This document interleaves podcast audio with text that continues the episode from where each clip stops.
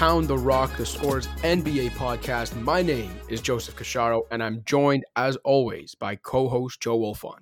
Hey, hey, hey. That was interesting. All right. Well, you know what else has been interesting? The first couple of weeks of the N B A season. Uh, we, wow, just getting right into it, eh? Yeah, we got we got no time for small talk, although I did like the hey, hey, hey. Hope all is well with you, Wolfon. I know it is. We talk outside of this program. But, uh, yeah, we're a couple weeks into the season. A lot going on. We already uh, hit people with our early season observations last week. So I think, you know, this week, episode two oh three of the pod, and I guess episode two or three of this season, I think can be just when we get into the nitty gritty and start talking about what the hell is going on around the league.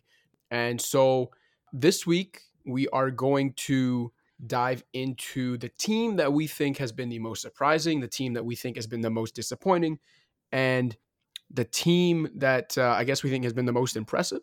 And then we're going to end the show by spending a little bit of time talking about what looks like the best rookie class in a couple decades, I dare say. I mean, it's, it's, and I mean early. I don't mean that they're going to, it's going to be the best draft class in decades, like as we go forward. I'm just saying in terms of the first couple of weeks and like their immediate impact in the N B A. I haven't seen a crop of rookies like this in a long time, since literally the oh three class. So we will get into all that.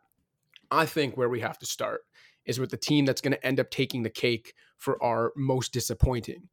And that is the Boston Celtics, who are absolutely in shambles right now.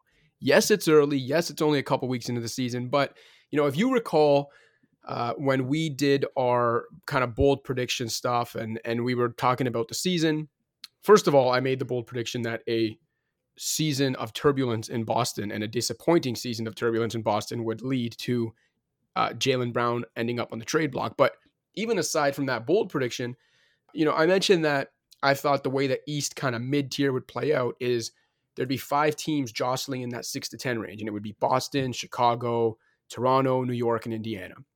And now we're going to talk about the Wizards today too, and I think you can definitely make the argument based on the early season that the Wizards have played or will play themselves into that mix.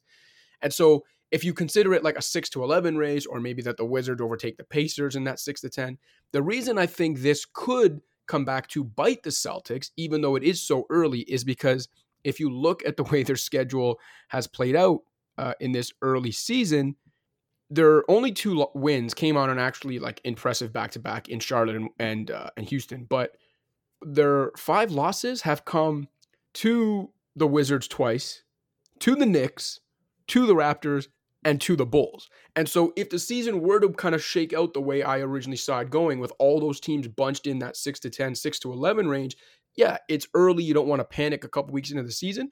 You've also dropped five games against the teams I think they're going to be jostling with in that mix. And yeah, that can come by. Like the fact that it's the first two weeks of the season doesn't mean those losses mean any less than they would if they occurred in March or April. Like, they have put themselves behind the eight ball here based on who they've lost to. And then, you know, before I hand the mic over to you, just to kind of re- recap for our audience, if they're not already aware, even just kind of the way things have been going lately, their fifth loss was they blew a fourteen-point lead at home in the fourth quarter to the Bulls by being outscored by twenty-eight points in the fourth quarter, not grabbing a single defensive rebound in the fourth quarter. Having Marcus Smart after the game say that Jaylen Brown and Jason Tatum need to pass the ball more. Now, I will say, if you read the full quote, and I can read the entire quote for you if you want, it's not as bad as it seems.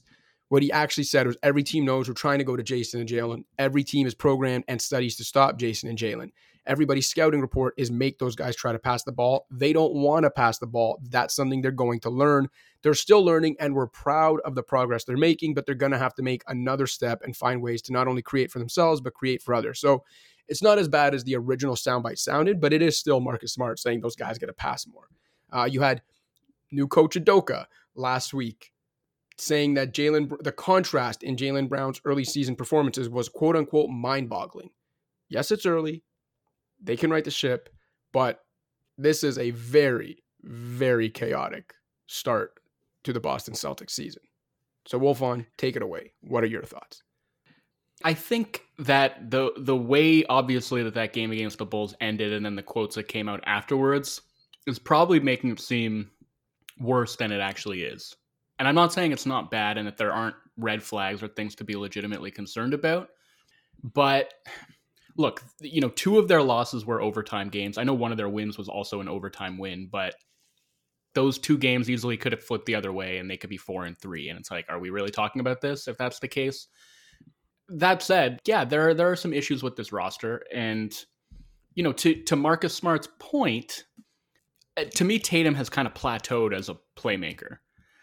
And, you know, on top, like Tatum has limitations outside of that. Like he, he doesn't get to the rim or the free throw line very often. He, he's probably over-reliant on his sidestep three and just various other contested pull-up jumpers. But I think the stage that he's plateaued at as a playmaker is, like, he's a good passer when he has the ball and is facing a kind of tilted or a collapsed defense, you know, whether that's because he's caught the ball on the move and somebody else has created an advantage for him, or just because he has drawn two to the ball, whether, you know, th- by making a, a move or just because of the threat of his pull-up jumper. I, I just don't think, like, he's not a particularly proactive passer. I wouldn't say that he has great vision. And there are a number of times, like pretty much every game, where like a Celtics big man will have a mismatch underneath the rim and, and Tatum just won't really take advantage of it. He won't hit the big man underneath. All that is like fine for a wing, right? Like I, I don't I don't think that would necessarily be an issue if the Celtics roster wasn't asking for Tatum to be more than that. And I think it's been easy, I guess, to overlook those limitations in the past because of, of Tatum's incredible shot making, and also, you know, because his weak side defense has been really, really disruptive. But the fact is he's not making shots right now. Um, his defense has kind of been lackluster and inattentive, to be honest. But but I think maybe more than that, it's just like the guard play in Boston has gotten worse. At least in terms of off the dribble creation, it's gotten worse. Like Kemba was sort of supposed to be that guy for that man, and very much looked like that guy for his first couple months in Boston before injuries kind of ruined him. But it's like, okay, if if Tatum's not going to be your sort of primary creator, initiator, then who is it going to be? Like, and Smart himself in that post-game availability mentioned like his own playmaking abilities, and Smart is a good passer, but he's also not, like, because of his lack of threat level as a pull-up shooter, because he's not like super explosive going downhill, like he's not really tilting at defense. So you can put him in pick and roll and he can make solid productive passes, but I still don't think that's enough to get the Celtics into like a really good offensive flow, to get to the point where I think you want Tatum to be operating more within the flow of the offense, right? Like he looks so much better to me when he is catching the ball on the move, coming off of screens, off of curls, cuts from up top. I think you would like for him to be in a role that skews a little bit more toward finishing than initiating. But I don't know, that's that's not the situation the Celtics are in right now. And, and I think it's pretty much the same for Jaylen Brown, right? Who has come a long way as a playmaker, but still isn't the guy that you necessarily want initiating your offense or, or getting other people involved. I guess I I will also say that a lot of this isn't their fault. And Tatum especially, I feel like a lot of the time he will draw two or even three guys to the ball and he'll make the right read and pass the ball and kickstart a swing swing sequence. And then someone like Schroeder or or Smart or Jason Richardson will just like brick an open shot at the end of that chain of passes. And like, you know, for, for everything I just said about how not totally off base that Smart criticism was. And look, I've been a big fan of Marcus Smart's game for a long time, and I know his contributions go way beyond scoring. And I know that he's kind of the vocal leader of the team and he speaks with some measure of authority. But come on, dude, like you're going to say that shit when you're shooting thirty-one percent from two and twenty-eight percent from three on the season. Yeah, I, I will say, I think at the time he made the comment, well, it still holds because they haven't played a game since he made the comment, but is he uh, is he shooting better from three than Tatum is right now? And I know, obviously, Tatum's a better three-point shooter. We know this. But I do think that is funny because people were saying that, like, Smart's making those comments and, like, he, you know, he, he's a terrible shooter. But it's like, I think through seven games, he might have a higher three-point percentage than Jason Tatum. Yeah, which is okay. just, a, just, just like But look at how those three-point shots are happening. one hundred percent. I mean, Again, Tatum is the better shooter. He's going to have a far better percentage by the time the year's over, and he's taking tougher shots. But yeah, I did find some I, comedy in that. There is some comedy in that, but there's also some comedy in the fact that, like, you know, there was a possession late in the fourth quarter of that meltdown, and the game was already slipping away at this point, but it wasn't over by any means. I think the Bulls were up nine with, like, two and a half minutes left, and Tatum made a drive from the wing on Lonzo. Smart's man, I think it was De- DeRozan was covering Smart up top. He came down to like hard double Tatum on the drive. And Tatum like power stepped through to split the double team and then made a backhand wraparound pass to Smart. Wide open straightaway three. And I'm not saying that would have changed the outcome of the game, but like that could have been a big momentum swing at that point when the, the Celtics really needed a bucket and Tatum created all of it himself mm-hmm. and Smart just clanked it. And it's, and I don't know, maybe, maybe like Smart still has enough clout in that locker room and, and him and Tatum and Brown are all on the same page to the point that he can say stuff like that and they're going to take it in stride and be fine with it. And it's not going to cause any, any additional friction. But I, I thought that was a bit rich coming from him because uh, yeah, Smart's great in his way, but it's not like he's playing out of his mind right now. You know, he's contributed to their struggles at the offensive end for sure. I agree with all that. What I'd say is it's just um, it's one of many, I guess, symptoms of a greater disease here, and that is that like they're in shambles all over the place. You know, like a lot of attention is being paid right now to um, the offensive side, and like Tatum and Brown not passing or or whatever, Marcus Smart yeah. and the rest. But they're of like twenty-seventh in defense, also. Exactly, they're a bottom five defensive team right now. And if you watch that collapse against the Bulls, like yes, is scoring nine or eleven points or whatever they scored in that quarter. Is that a problem when you score eleven points? For, of course, that's an offensive problem. Guess what? They gave up thirty-nine, too, and they didn't grab a single defensive rebound in the fourth quarter of an N B A game. Do you know how hard that is to do at any level in basketball? I know you do, but like uh, the, the ball can just take a bad bounce off the rim and land in your freaking hands if you're in the right defense. Like, to me, that is a sign of not just bad luck, but like no defensive want on the glass, like no... probably not good box outs, like not good position. It's everything. It's a focus thing. And if you watch that quarter, okay, but also, yo, the, I think the Bulls missed three shots in that fourth it, quarter. Yes, that obviously has a lot to do with it. But what I was going to say is it all comes back to just the lack of defensive want they had in that quarter. Like you can go back and watch that quarter. The transition defense was abysmal, like absolutely abysmal. No one was stopping anyone on the ball. Like Josh Richardson wasn't holding anyone at the point of attack. Like there was nothing about that quarter or the Celtics season so far where you can point out and say like, okay, here is some good stuff. Just like on both sides of the ball, it's a lot of trash. And on the defensive side, it's very concerning how just disinterested this team looks, because the newsflash here for like Tatum, Brown, Smart, maybe any of the holdovers from previous better Celtics teams is they're not that good anymore. They're not good enough to coast here and there and just like get by on their talent. Like they have some between Tatum and Brown. Yeah, they have some great talent at the top of the roster, but like top to bottom, this team, there's a reason we were both in agreement that they were probably in that mid tier of the East and might be fighting to avoid the play-in because they're not good enough to just coast. And maybe the first couple of weeks of the season will be an eye opener for them. But if not, like they could be in trouble because like things, like I said, they're in shambles right now on both ends of the court. And I think the defensive side is kind of being lost in the shuffle here because everyone's talking about Tatum and Brown and the offense and Marcus Smart's comments. I will say, and a lot of people have pointed this out, you know, Tatum just hasn't really been the same guy since he got COVID last year. Mm-hmm. And you know, you may remember him talking toward the end of the last season about how he didn't have his win back. And I can't remember what he said, actually. Did he say he was like taking an inhaler? He was. And Jaylen Brown uh, was talking last week when when they were talking about the contrast in his performances, and he agreed with Coach Udoka that he was also bo- mind-boggled by it, but he also did say he didn't think he was back to one hundred percent from his uh, bout with COVID either. So yeah, I think we should definitely take that into one hundred percent account. And okay, is is that going to be a persistent issue, or are they eventually going to get their win back? I can't answer that question, obviously. Yeah. And it's really sad, honestly, to have their careers potentially, and obviously like the Celtics season being way secondary to that, but to have all that hinging on this medical question that not only do we not have the answers to it, but like a lot of medical professionals don't have the answer to it right now. Like, cause no. there's not enough data about long COVID and you know, what the, the long-term ramifications of it can be. So that's just a tough part of this that that we shouldn't totally talk around.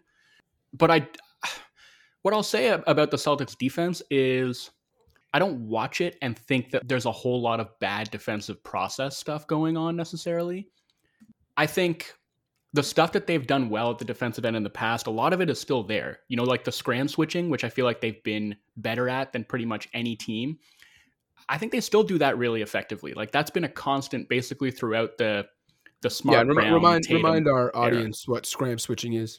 So it's basically just like if you switch, which the Celtics do a lot, and then because of that switch, you have a matchup that you don't particularly like, there's just a secondary switch where you kick that guy out of the matchup. Um, somebody else will come over and grab him, and they'll exchange assignments before the offense has a chance to basically exploit that mismatch. The Celtics do that a lot. They do it really well. You know, they're also smart about pre-switching, which is basically just like to keep their bigs out of compromising screening actions. And Horford's been great, by the way. That, that's Horford's the kind of been really good. Like, and, and it's like, you know, he's been their I most think, consistent two-way player through the first couple sure. weeks of the season. Well, probably.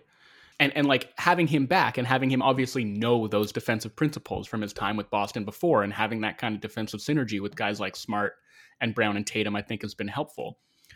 And look, the Celtics switch a lot.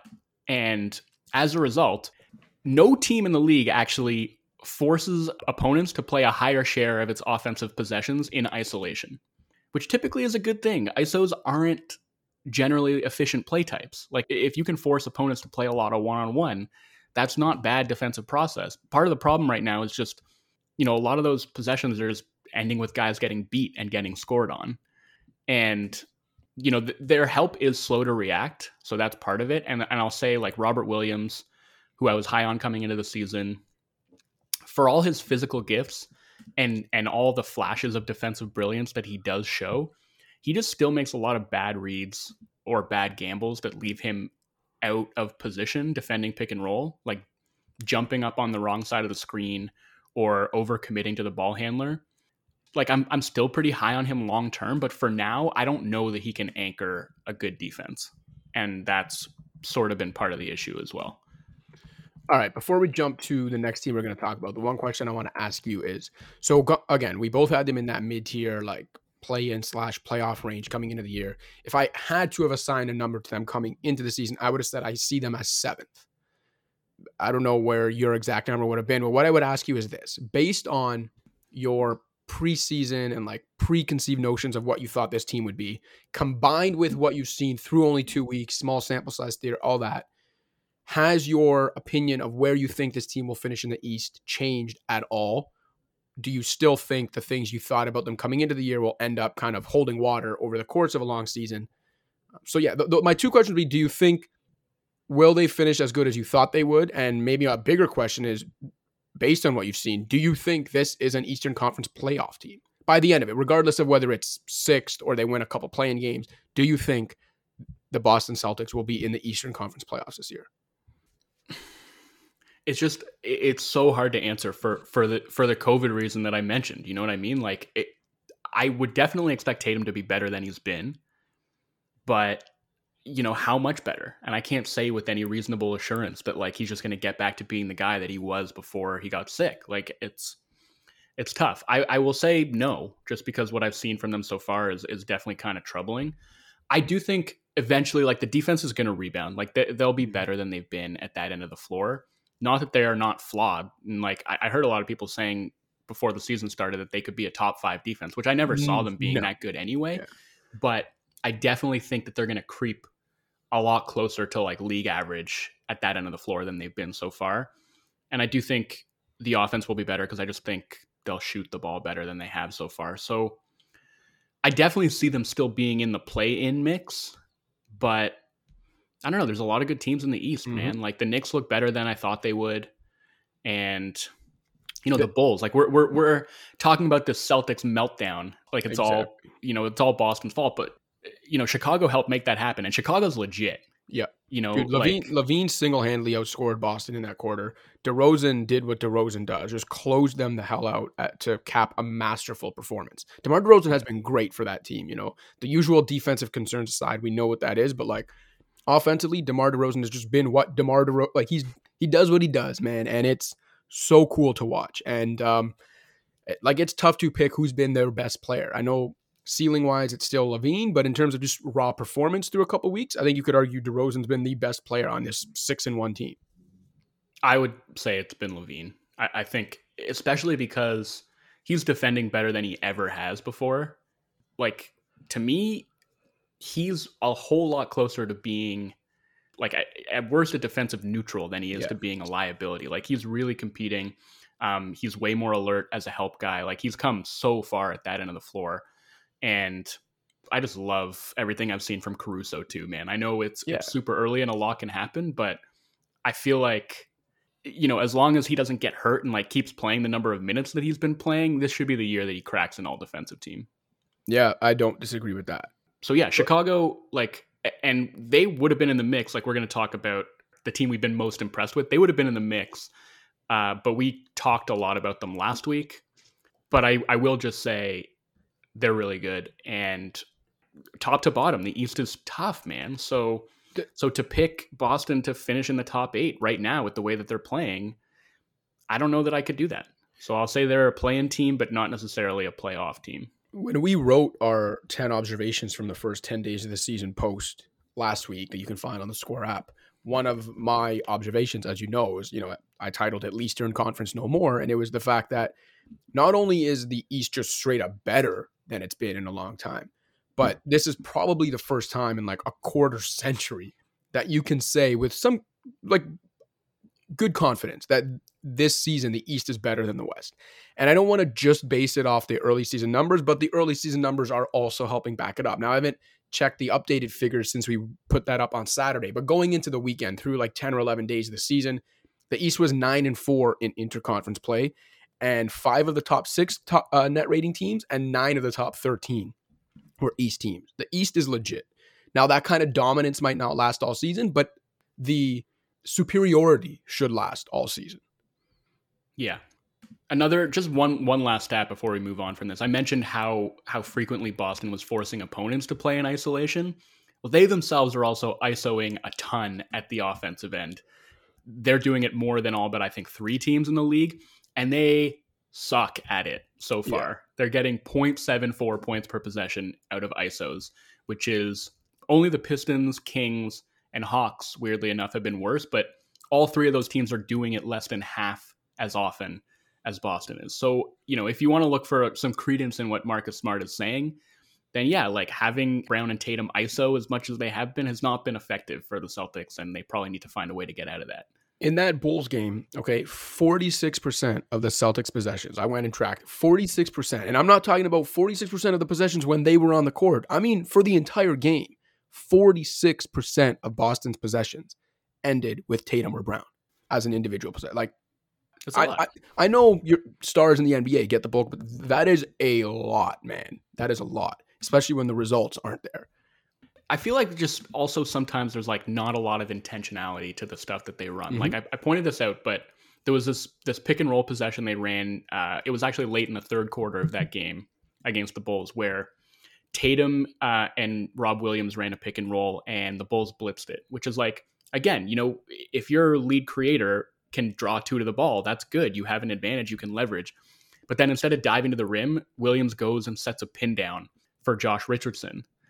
And it's like, you know, the Bulls don't care about Josh Richardson popping open for a three. Like, they just don't. And it's too bad because I, I used to really like Josh Richardson as a player, and he's just not, he's got this slow release. He hasn't shot the ball well. So it's like, you're immediately negating the numbers advantage that you would have had because they can ignore that action. And now you're just letting the Bulls defend on the backside three on three instead of giving yourself a four on three, which you would have had if he just rolled to the basket. Yeah. All right. You know who's been smarter about that stuff? Well, let's pick one of our next two teams. Do you want to go to our most surprising or you want to go to our most impressive? Um, why do we do most impressive? Let's, right. let's talk that, Miami. That's Jimmy Butler and Kyle Lowry's Miami Heat, who you talk about the Bulls being legit. This team's legit. And I know you've got a piece coming out on their just absolutely dominant defense, and I want to see the mic to you and how you talk about that. But before I do it, yeah, I just want to mention, like, in terms of how good this team has been, uh, Jimmy Butler look, if they, if we were giving out like early season awards, he'd be in the running for M V P. Bam Adebayo would be perhaps the front runner for early season defensive player of the year. Kyle Lowry has, you know, the numbers haven't necessarily uh, been there. His last couple of games been pretty good numbers wise, but the usual Kyle Lowry stuff. If you watch the games, you see the impact he has it and the, the defense he's playing, which is probably the best he's played in like two or three years at least. He's been, I think, everything they want him to be. Tyler Herro, my preseason sixth man of the year pick, looks like the early season sixth man. Like this team is good, man. We know what Eric Spoelstra is about as a coach. Like we, this team is built to win now, and they are capable of doing it, and they're showing it in the first couple of weeks of the season, and nowhere more so than on the defensive end. So, Wolf, tell us what we need to know about this absolutely ridiculous Heat defense. Well, I mean, I'll say off the top, like I expected their defense to be good, not necessarily as good as it's been, but the fact that they're second in offense right now is yeah. like very surprising to me. And a huge part of that, I think, is, is Lowry just completely changing the tempo, getting them into their early offense. I, I think John Schumann pointed out that he's thrown more hit ahead passes than any other player in the league so far this season, which won't be a surprise to, you know, any of our Toronto listeners. That's what he does. He, he gets you out and running, and Uh, he loves to play with pace, and I think that's been a big help because, look, M- Miami's half-court offense can get sludgy at times. There's not a whole ton of shooting there. Um, I think last game actually was the first time we started to see his pick-and-roll craft really come to the fore. Like, him and Adebayo looked really good in those two-man actions. But I think more than anything, it's just been him upping their pace, getting them into early offense. Um, Herro, you mentioned, has been great. Like, his pacing and his cadence have just been on a completely different level this year to where they were at last year. Man, Tyler Herro's a really good player. And I feel like, like as is so typical with young players. So, you know, he, he had that rookie year and he had the great uh, bubble and postseason as part of their run to the finals in his rookie year.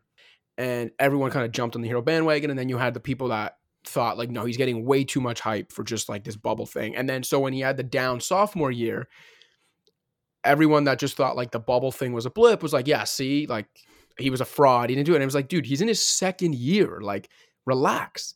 And I think now you're starting to see, and look, again, like maybe he's not this good the entire year for his career, but he's a really good young player who has shown signs of getting better and kind of like taking lessons from his first couple of years and applying them to the player he is now. And if he just keeps going on that trajectory, like I think you and I both thought he had all-star potential after that rookie season. I still believe that, and I think this year reinforces it more. I'm not saying this year, but in general, for his career. Like, this this guy has all-star talent, and he's showing it. Yeah, just another good reminder that development isn't always linear. Yeah. And uh, these guys can sometimes take winding roads to get to where they're going, to get to being the kind of players that they're ultimately going to become. So he's looked great. But yeah, let's talk about their defense. They're tops in the league right now. ninety-seven point nine points per one hundred possessions allowed. Last year's league best Lakers, as we've mentioned before, uh, allowed one hundred six point eight points per one hundred.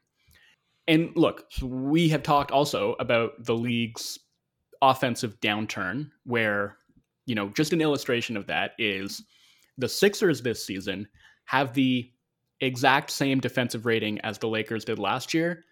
And, and this year they're fifteenth. Like, that's where the Sixers are with the exact same defensive rating that would have led the league last year. So it, the offensive environment has obviously changed a little bit, but a ninety-eight defensive rating in this day and age is still pretty absurd. It's uh, it's been six years since any team finished sub one hundred, and I don't think the Heat are going to finish sub one hundred. There's some unsustainable stuff that's helping to power that, which we can get into, but let's start by focusing on the sustainable stuff. I'll say, obviously, there are great individual defenders on this team. You know, Jimmy, Bam, P J. Tucker, Lowry in his own way.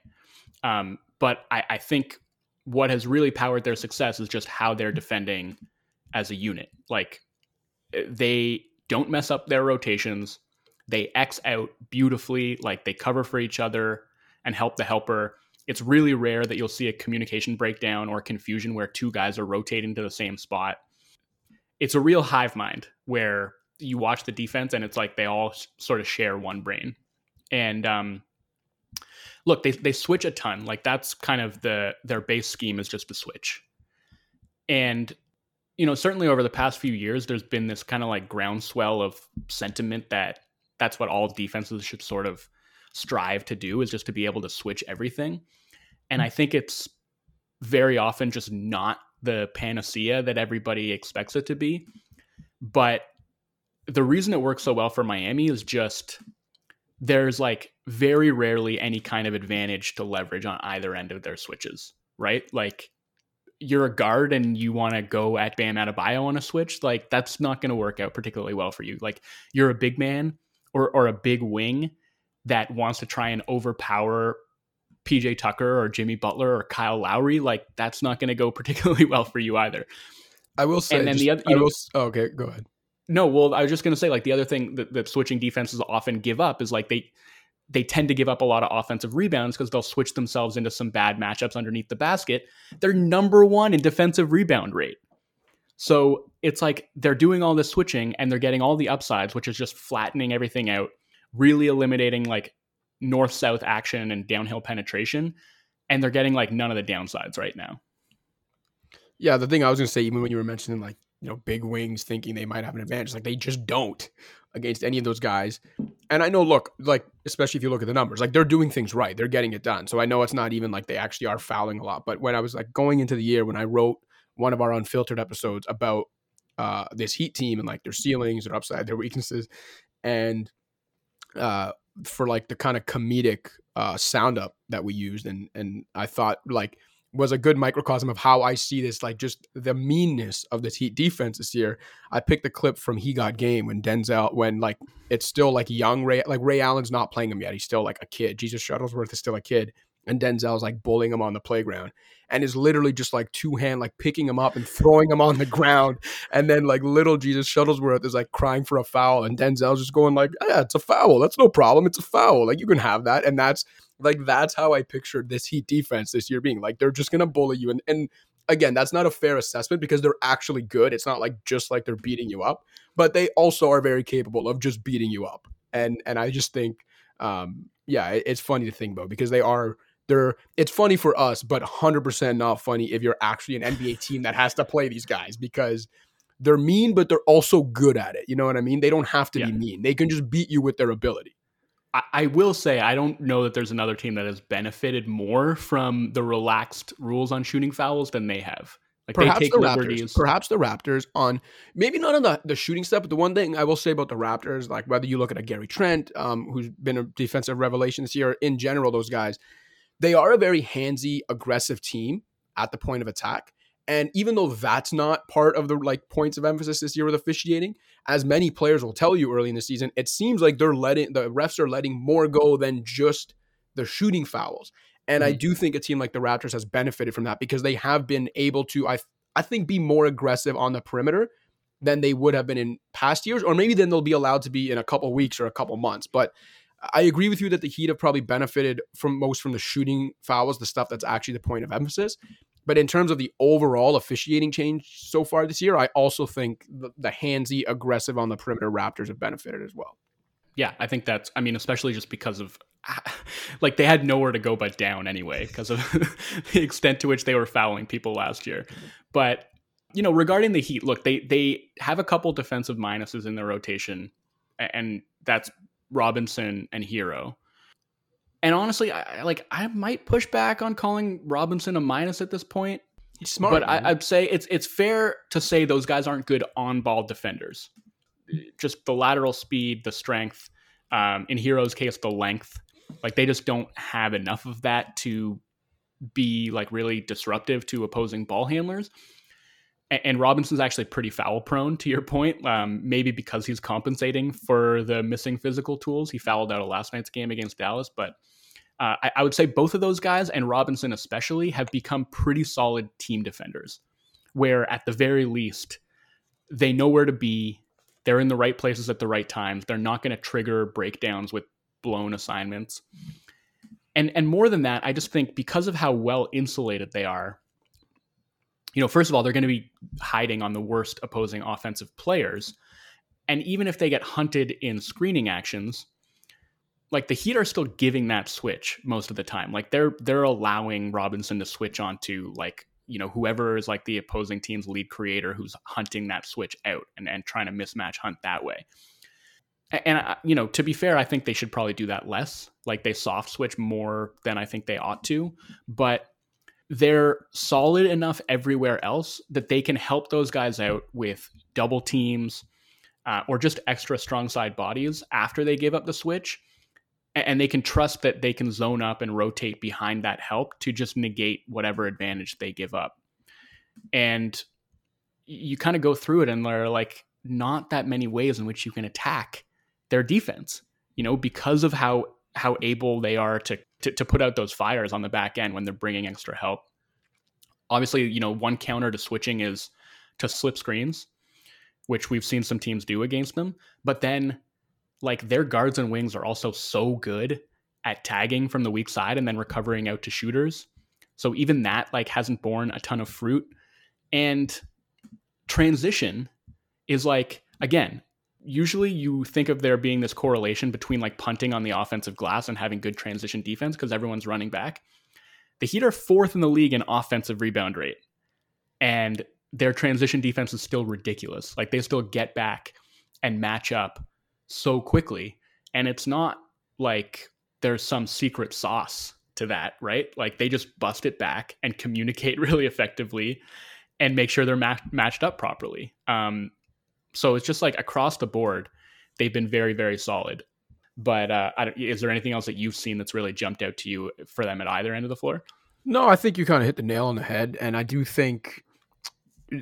I, th- I think, as you mentioned, in their last game, it was the first time you really started seeing the the pick and roll prowess of Lowry starting to come out with his team, and especially for Bam. And that's something we both talked about coming into the year. It's something I meant I talked about in that unfiltered episode I mentioned before the season started, where it's like, in addition to him pushing the ball and pushing the pace and helping them that way, the way Kyle Lowry's greatest value to this offense, especially I think when the games come to a halt, like grind to a halt, and in the postseason, is going to be his ability to give them a pick and roll dynamic that they really just didn't have last year, even the last couple years, to be honest with you. And I think he's going to help unlock Bam's game offensively in that way and and make him a more dangerous player offensively as like a roller and around the rim. But more so, he's going to like just diversify their offense in that way because they didn't have that, right? They didn't have that north-south kind of ability to really pick an opposing defense apart. And you need to be able to do that in the playoffs. Obviously, just like you need an individual shot creator like Jimmy Butler and all that other stuff, and the shooters like Duncan Robinson or Tyler Herro, you need you need a diversified offense to win in the N B A nowadays. And I think the one thing that I would say on the on the offensive end, since you covered the defensive end, is I'm really encouraged by the signs that we saw from Lowry and Bam in their last game, because it was the first game we saw it, but there's going to be plenty more of that, and especially when the games matter.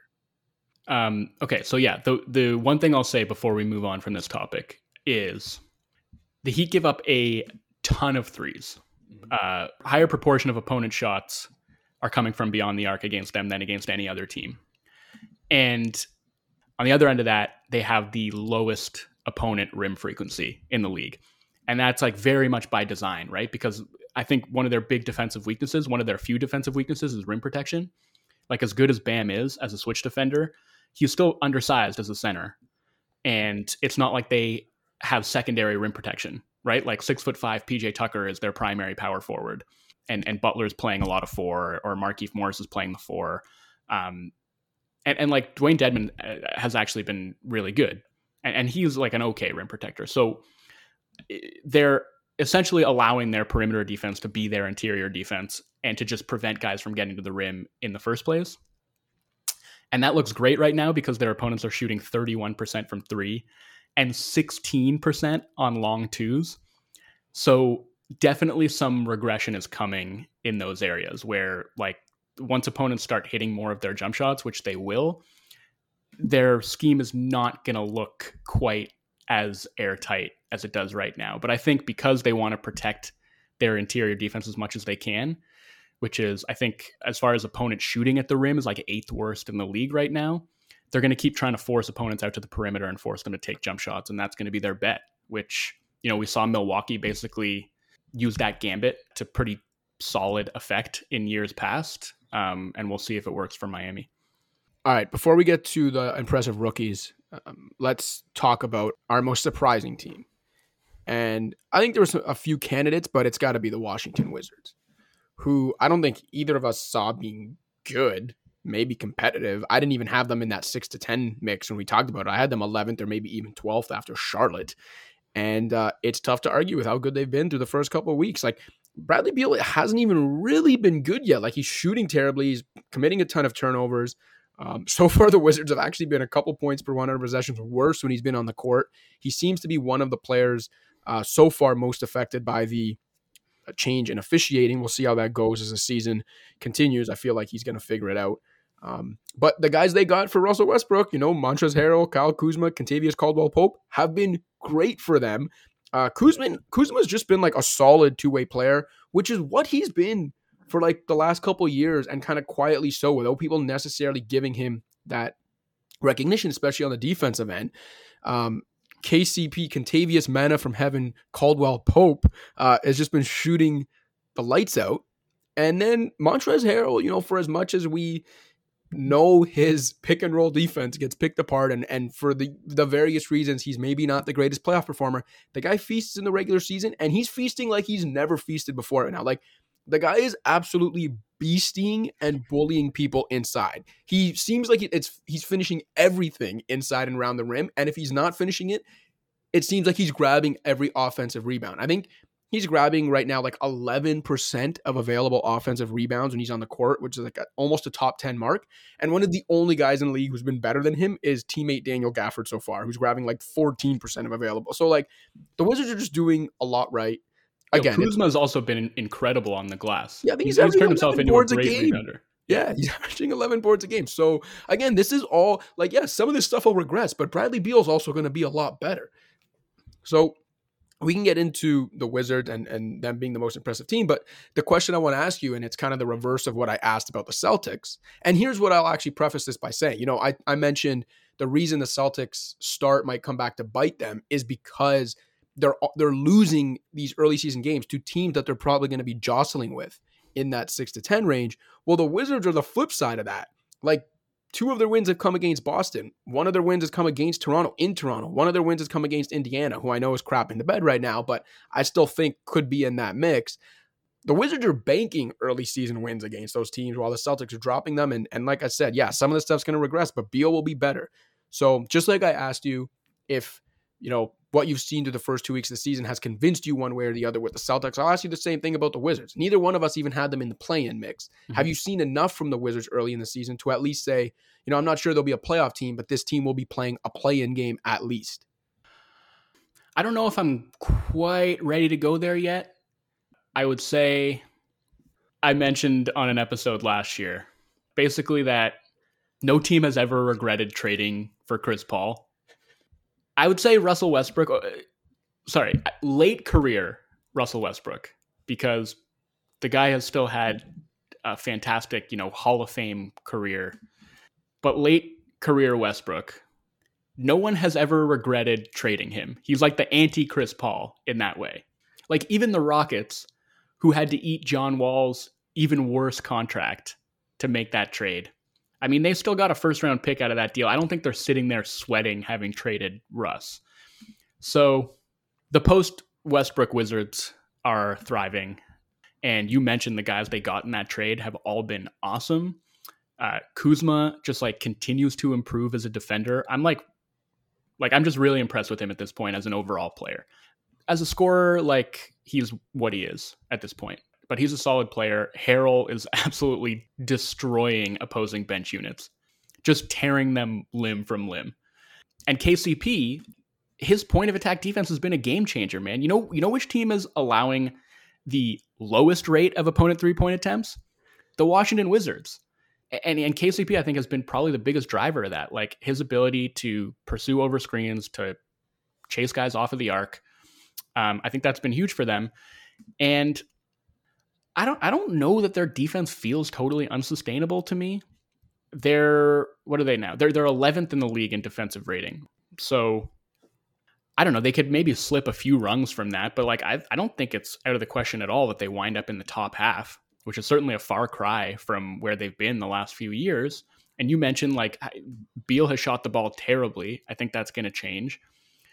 So yeah, this I, I I do feel like this looks to me like a five hundred team at worst, maybe, and a team that could, I don't know. I don't know how high they can realistically climb, I guess. I, I feel like the ceiling is still pretty low, but they've established a, a high floor because I do think the defense is more or less for real, especially because I think what's really hurt them so far is opponents are shooting seventy percent against them in the restricted area. Um, and that's been compounded by the fact that in conjunction with running teams off of the three-point line, like they're actually allowing a very high rim frequency. So that's been a bad combination, like high rim frequency and team shooting seventy percent in the restricted area. And I don't think they're that bad a rim protecting team. Like I think Gafford's actually a good rim protector, at least to the naked eye.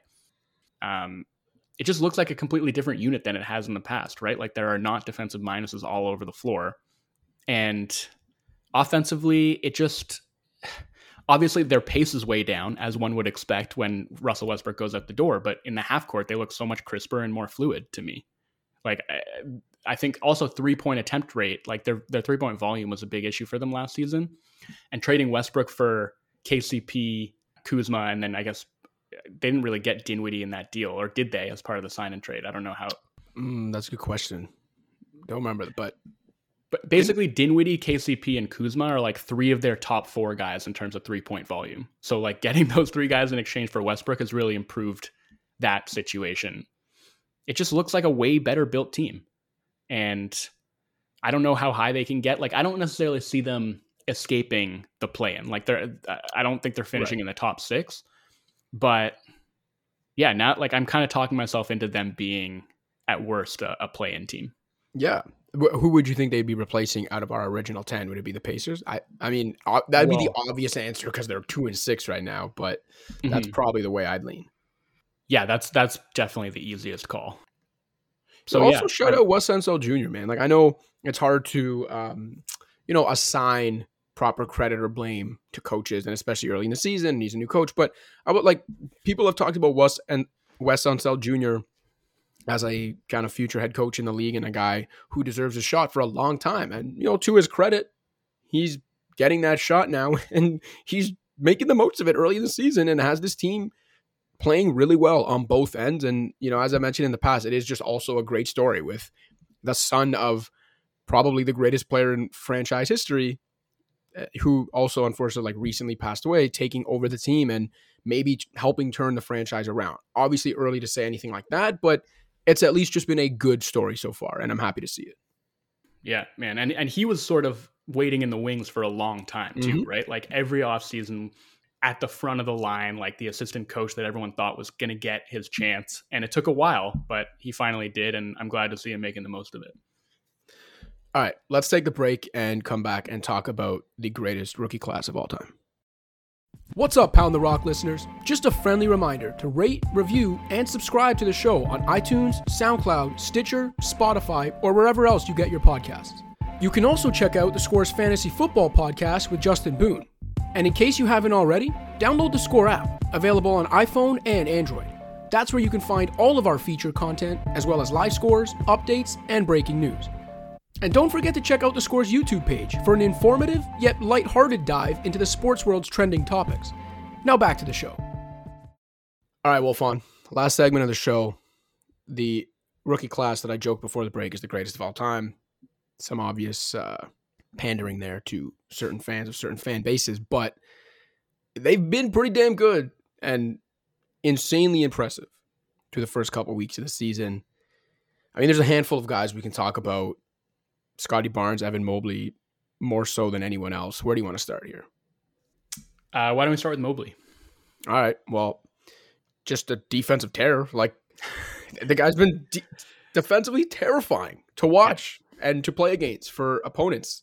Um, I think when I checked that last over the weekend, he had better rim protection numbers than Joel Embiid and Miles Turner. And if you watch him, you also know that he's got the mobility at seven feet to hound players on switches, on the perimeter, in space. Like defensively, the guy seems to have it all. And you combine that with Jared Allen in the front court, and it's like, holy hell, is it tough to get inside, let alone score inside on those guys.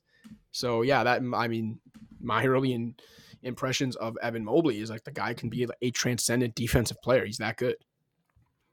yeah, right now he's allowing fifty-three point four percent field goal percentage at the rim, which is good for anyone, and especially for a rookie big man. And I think what's stood out to me is just he, he already understands how to let his length do most of the work. You know what I mean? Mm-hmm. And that can be him like playing between two guys in drop coverage, contesting shots without fouling or without jumping too early. And that might seem easy when you have a seven foot four wingspan, but it takes most young bigs a while to really figure that out.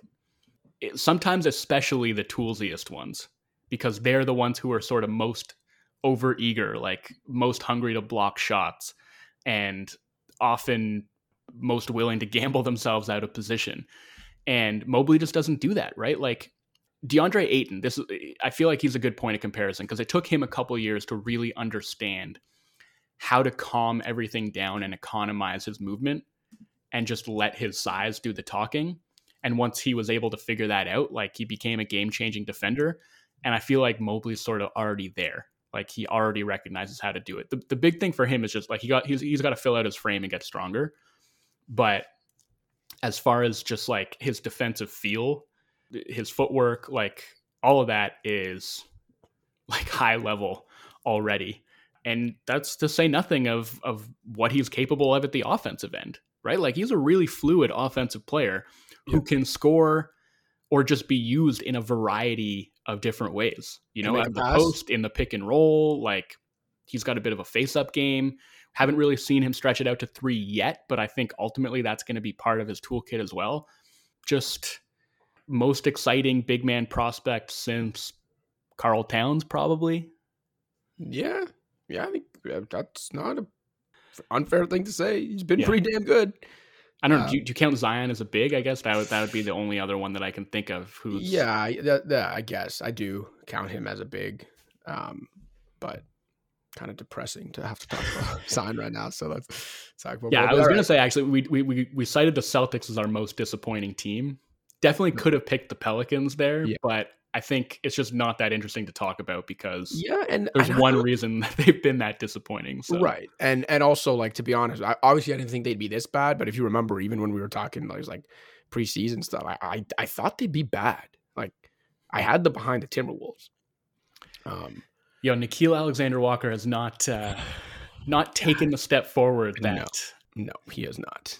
But maybe he will over the next uh, seventy-five games or so. All right. Uh, you talk about Mobley being one of the most exciting big men prospects in some time. Scottie Barnes looks like one of the most exciting, I don't know what you had, a point forward, big forward, wing players, you know, of the last few years. The guy, defensively, we knew the chops. And look, even defensively, I think on ball, he can get better and he will get better. But love his defensive activity, love his alertness, his attentiveness.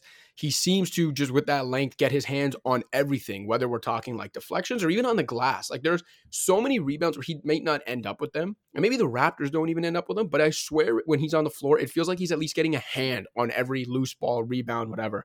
But obviously the revelation here has been on the offensive end where he's averaging roughly eighteen points on an effective field goal percentage of fifty-six plus. The threes aren't there yet, but he's shooting like better than fifty-eight percent from two-point range. And it's not just that they're going in. It's like the way he's going about it. It just looks clinical. It looks like he does this in his sleep. His release looks really smooth. Like he's he's getting to his spots and just very calmly and confidently rising up and knocking down jumpers, short jumpers. He also... You know, there's been some games where it looks like he's almost unstoppable getting to the rim, and then his second jump is unbelievable. So sometimes he'll miss around the rim, and then he just beats three guys to the ball, whether because of muscle or because of that second jump, puts the offensive rebound back. His playmaking, like it's the stuff of highlights, and some of it is a little risky, and yeah, maybe it'll end up in some turnovers as the year goes on, but we know the playmaking vision and ability is there. And you just start like adding all these things together and considering that you know, like a, a big forward who was supposed to have offensive challenges, but rookies in general, like are not supposed to be, forget the numbers. They're not supposed to be as impactful as Scottie Barnes has been through his first two weeks of an N B A career. And so obviously, as a couple guys sitting here in Toronto who, you know, grew up Raptors fans, it's very exciting. But in general, if you're a basketball fan, the tantalizing potential here and the ceiling here on both ends is really, really exciting. Like, this guy has special, special stuff. And I tweeted this uh, after he took off from just inside the free throw line for a huge dunk last Wednesday, I think against the Pacers, maybe. I don't even remember who it was against, maybe the Magic, to cap a kind of defensive rebound and fast, like one man fast break. But he, you can't quantify the it factor, but Scottie Barnes has an abundance of it. Eat your heart out, Paul Pierce. Um, yeah, look, I, the thing that's been so surprising to me is I think his offense is ahead of his defense right now. And that's, that goes to both ends of the floor. Like, I, not that his defense has been disappointing. I do think for a rookie, it's been exceptional. But while the defensive potential is sky high, and he's certainly capable of making big, loud impact plays, you know, especially that, like, that's as a helper, mostly playing in the gaps, right? I, I think he's still kind of mistake prone, and the on-ball defense still has a lot of holes. Like, he's flat-footed a lot. His closeouts are not controlled. He struggles with screen navigation. All that can, and I think will, get better. But offensively, man, like, first of all, he's finishing everything around the basket. Uh, he's all over the offensive glass.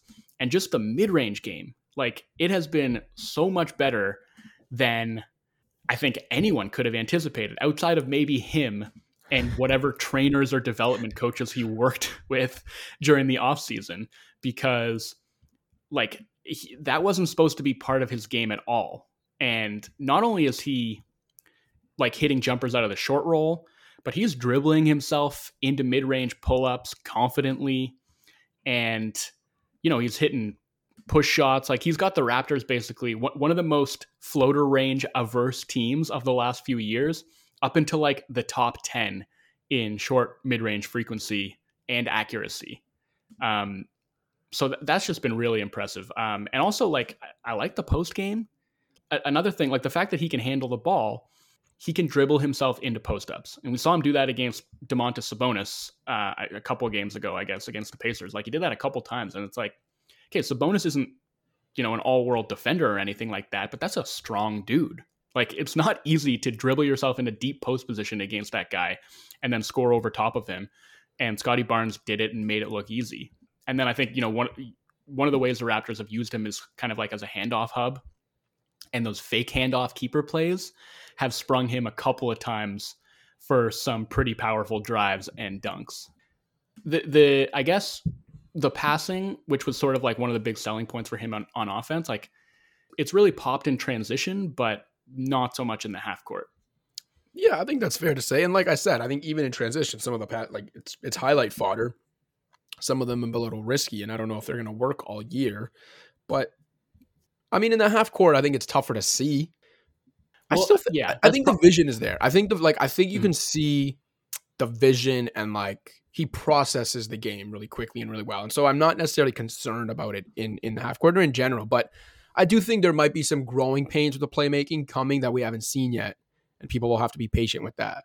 Yeah, well, I mean, he's still averaging more turnovers than assists, so I think we've we've seen some sure, of those yeah. growing pains already, and probably like the reason we haven't seen it pop in the half court to the same extent is that the handle is very much still a work in progress, right? Like, the fact that he can't just like get himself to any spot on the floor in the half court, like, can't really like make multi dribble combination moves to get by people, makes it tough for him to like open up those passing lanes for himself.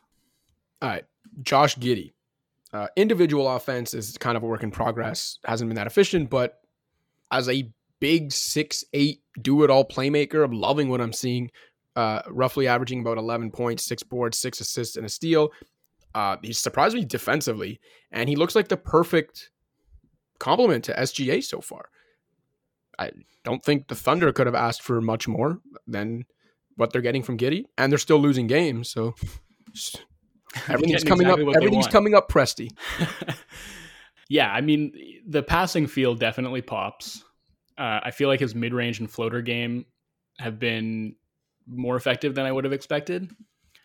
I, I just, as much as it's obvious watching him how well he feels the game, do you not feel like I, I don't know. I'm just sort of not sure how he does it sometimes because he's not very explosive. His handle is fine. It's nothing special. But he does seem to have this knack for just getting where he wants to go. For making it work. I'm not enti- like I'm not entirely sure how. Like th- there was a possession toward the end of that game against the Clippers where he was I S O'd on Paul George and just made one like very basic hesitation move and then dusted him off the dribble and got to the rim for a layup. And I was like, how did that happen? Like, I, I know he, he gets nice and low on those drives, and there's definitely a certain athleticism required to get into and out of that crouch.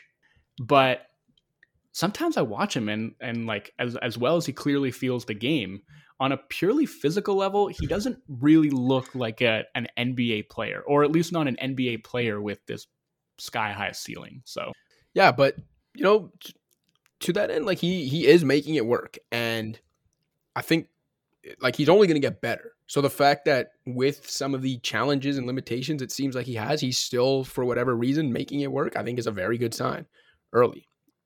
Chris Duarte, I mentioned on last week's show, just he's an old rookie at twenty-four, went thirteenth in the draft, has been great for the Pacers so far. He's averaging like eighteen points a game. He's shooting the piss out of the ball. Uh, don't really have much more to say about him. Like I said, we already did mention him last week. I did want to mention Franz Wagner in Orlando because he maybe has been the most surprising rookie to me. He's been awesome. Uh, he's averaging about sixteen points on sixty-one percent true shooting, which usually, like, if a rookie through five to ten games is averaging like sixteen points on that kind of efficiency, no matter how good or bad his team is, you'd be like, well, that's, you know, keep an eye on him in, in the early rookie of the year uh, race. And this rookie class has been so good that Franz Wagner is putting up those numbers his first two weeks in the N B A. And I'm not even sure he's been one of the five best rookies. Like, that's how good this rookie class has been so far. I think he's been one of the five best rookies. Yeah, I mean, Mobley, Barnes. I, I might be third. Yeah, I think he's three to five. But yeah, he's not like, even – he's definitely not – again, it's it's silly because we're talking about rookie of the year. It's two weeks in. But I'm saying, like, if – just the numbers he's putting up, you'd usually be like early season, wow, rookie of the year guy to watch. And, like, mm-hmm. Barnes and Mobley especially have been so good that he's not even on that stratosphere. And then there are, like, a few other guys, I think, at least matching him productivity-wise. So it's just kind of crazy that even a guy like him is somewhat being lost in the shuffle when in most years, this early season performance from a rookie would be like eye-opening. Yeah, I mean, he's definitely been the best rookie on the Magic, which probably a lot yeah. of people wouldn't expect it coming into the yeah. season, but he can really shoot the ball. Mm-hmm. And he's got some pop off the dribble. Like right now, it's a lot of just off the catch stuff and, and attacking closeouts, but hell, for, for a first-year wing, like, that's all you could really ask for, right? A guy who shoots it that well and can really attack a closeout and really knows how to relocate and cut and play without the ball. And defensively has been honestly very solid. Again, like with him, I think it's it's like the off-ball defense that has been impressive, and on-ball, it's maybe going to take a little bit more time. But another guy who I just think has great feel for the game, and you combine that with what is already like a really strong base skill set to build from. And I think the Magic have a lot to be excited about, man. Like they, they're kind of the shorthand for boring, moribund N B A teams. And I do think, you know, when all's said and done, there's a pretty good chance that they'll be, well, the Thunder are going to be tough to beat, but like they're going to be one of the worst teams in the league this season. They kind of have a lot going on there. Cole you know Anthony's I mean? like been Cole, awesome. Cole Anthony looks so good. Mo Bamba, baby. Mo Bamba has, has definitely played his best basketball. Okiki just came back. He's struggled a bit coming back, but like we talked about him before the season started, I'm really high on him. You know, at some point, Fultz and Jonathan Isaac are going to come back into the fold. Like, there's definitely a little something cooking yeah. in Orlando, and it might take a few years for it to really come to fruition, but I feel like suddenly they have a pretty exciting future. Yeah. And Suggs, uh, Suggs will be better, obviously. Yeah, one hundred percent. Been. And, and you know, so will Jalen Green and Cade, Cade Cunningham, who went to Jalen Green, man. Did, did you see that? The I, When he took A D off the dribble at the top? That, that step back? Like, yeah. it's, man. It's, it's ruthless. And First and of all, like like creating creating that much separation against A D, you know, just going one-on-one against him stepping back, like, I don't know how far he was behind the three-point line, but like it took all his strength to get that ball to the rim. And that was a moon ball that went like thirty feet in the air before dropping through. Like, that was an absolutely ridiculous shot. Yeah, man. And, and that's what I'm saying. Like, think of the rookie performances we've already talked about. And we haven't even talked about really like the guys who came in considered the top three in Cade, Green, and Suggs. And, you know, Kuminga, who is a project, I know, but still has some pretty tantalizing upside, hasn't even played yet. Like, this rookie class really can be special. Green, look, he's been inefficient so far, but I, I don't want him to get like lost because, or like people to think a way about him because the rest of the class has kind of been ahead of schedule. Like, the guy's got insane upside, especially as a scorer. Most rookies, especially rookie scorers, are insanely inefficient. Like, I wouldn't necessarily worry about that too much so far. Cade, I get the concerns. Like, he he had this ankle injury. No one really knew what was going on. He started behind everyone else. His first two games have been awful. I, none of that really concerns me. I think you'll figure it out. I'm a big believer in Cade. The only thing I'd say that concerns me, and it's not necessarily anything with his productivity yet, is the fact that uh, Dwayne Casey mentioned in the preseason that they're working on changing his shot mechanics a little bit and getting him to release the ball higher on his three-point shot. Yeah, which is like, look, obviously neither one of us are coaches or development coaches or anything like that, but I don't know, like sometimes I look at it and I feel like it's simpler than those professionals actually make it out to be. And it's like, this guy scored and shot pretty damn well as a prospect and was considered a franchise-changing prospect for a reason. Not really sure if you want to be tinkering with his mechanics. And if you've watched any of the first couple games with Cade and you compare his jumper to what it was in like pre-N B A highlights and, and uh, YouTube packages and all that, like it is a little different and I'm not sure it's better. So forget the productivity, forget the ankle injury. My one concern with Cade right now is why the Pistons are tinkering with that shot at all, but I guess maybe that's for another day. Yeah, I feel like like if a guy comes in with a shot that is clearly broken and you hear that a team is trying to rework his mechanics, it's like, yeah, that makes sense. But then, I don't know, I'm struggling to think of an instance in which some guy came into the league with like a dynamite jump shot and then reworked his mechanics and it worked yeah. out really well. Yeah, well, uh, hopefully it works for Cade because the uh, first couple games... Uh, yeah, he's zero for fourteen from three so far. Yeah. Well, and um, and Casey specifically cited his three-point shot. Like, he didn't just say on his jumpers. He specifically cited we're working on um, getting uh, his release point higher on his three-point shot. And yeah. Well, do you think he just, like, came into camp and was just getting blocked on all his threes and they decided they had to change something? Or Yeah, that's possible. But, I mean, I hope I hope the results start coming because especially for a young player, like – yeah. I also don't want them like giving up on, you know, the the new things they're trying to work on. And then there might be like tension between doing the old thing and the new thing. And it could get messy quickly. So hopefully that's not the case. But uh, do, do you have any other thoughts here on well, to your shot point mechanics or Green, anything else we talked about? No, I'll just say to your point about Jalen Green, like I know the numbers haven't been great. Um, he's been a bit of a mess, bit of a turnover machine, showing all the signs of being an inexperienced player who's being asked to, you know, frankly, do a lot with the ball in his hands, which guys like, you know, other guys we mentioned like Franz Wagner and and even Scottie Barnes are not being asked to do. And I think that's just bound to create some hiccups and some inefficiencies. But like, man, is that dude explosive off the bounce? Like his first step is crazy. And he's not finishing particularly effectively right now, but I'm not like worried long-term about him being a poor finisher. No. And I think he's just going to be able to get to the rim and to the free throw line a whole bunch with his speed, his first step. Yeah, I'm excited to watch him grow because I do think he's going to really round out his game. Like his pick and roll passing is probably better than I expected it to be.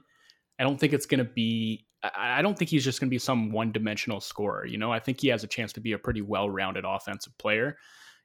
And then Davion Mitchell is the only other guy that uh, I would mention. Off night. Like, yeah, off night. I don't know. It's a, I feel like that, that nickname's getting like too much hype and it's, and it's turning me off a little bit. It's a great nickname, man. But it's a like, great nickname. Like you're saying, because he's not yet good enough defensively to like to deserve it. No, I think it. He is actually good enough defensively to deserve what, it. What's the problem like, with the nickname? That's a great nickname. Off it night is a great nickname. Because whoever like you're people... guarding is going to have an off night.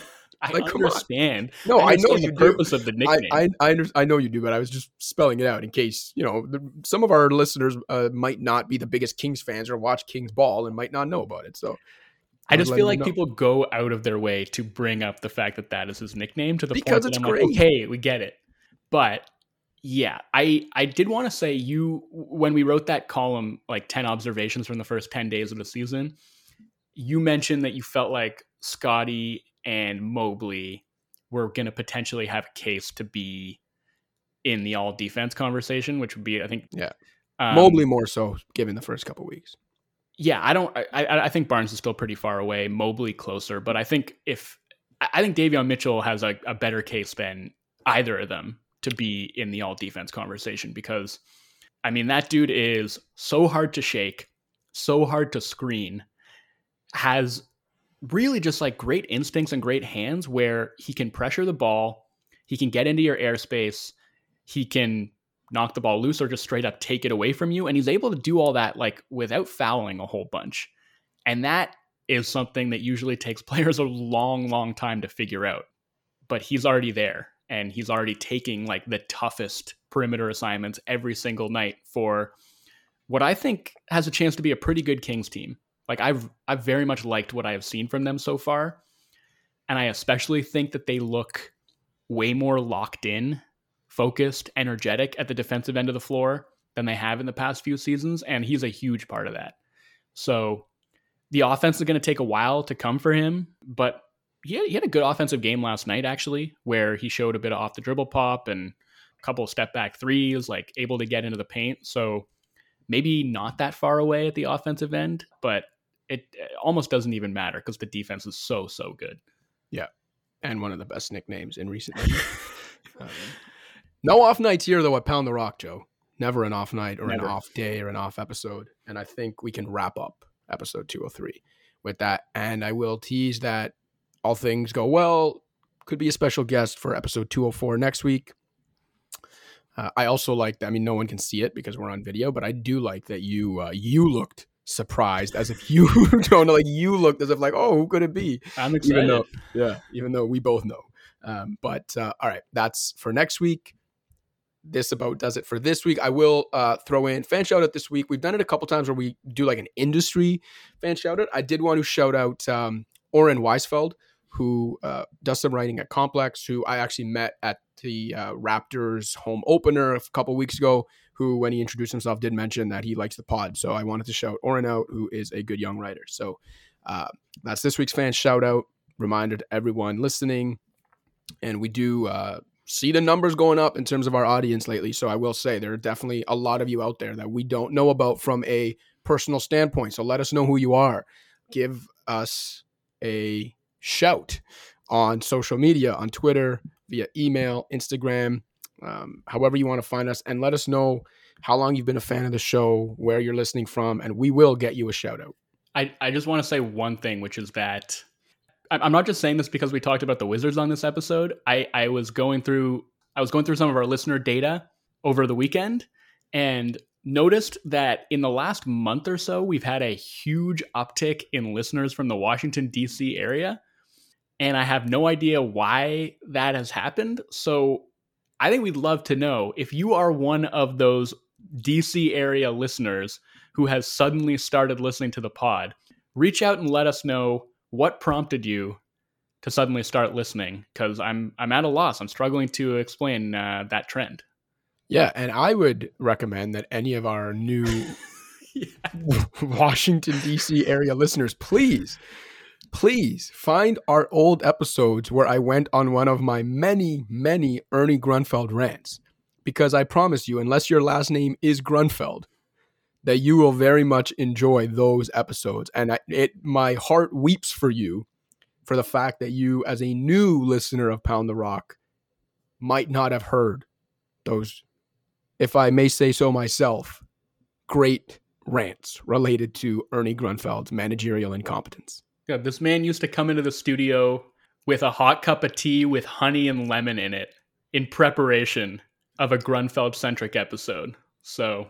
yeah, they were the real deal. But no, I'm, I'm legitimately curious where all these new Washington listeners have come from.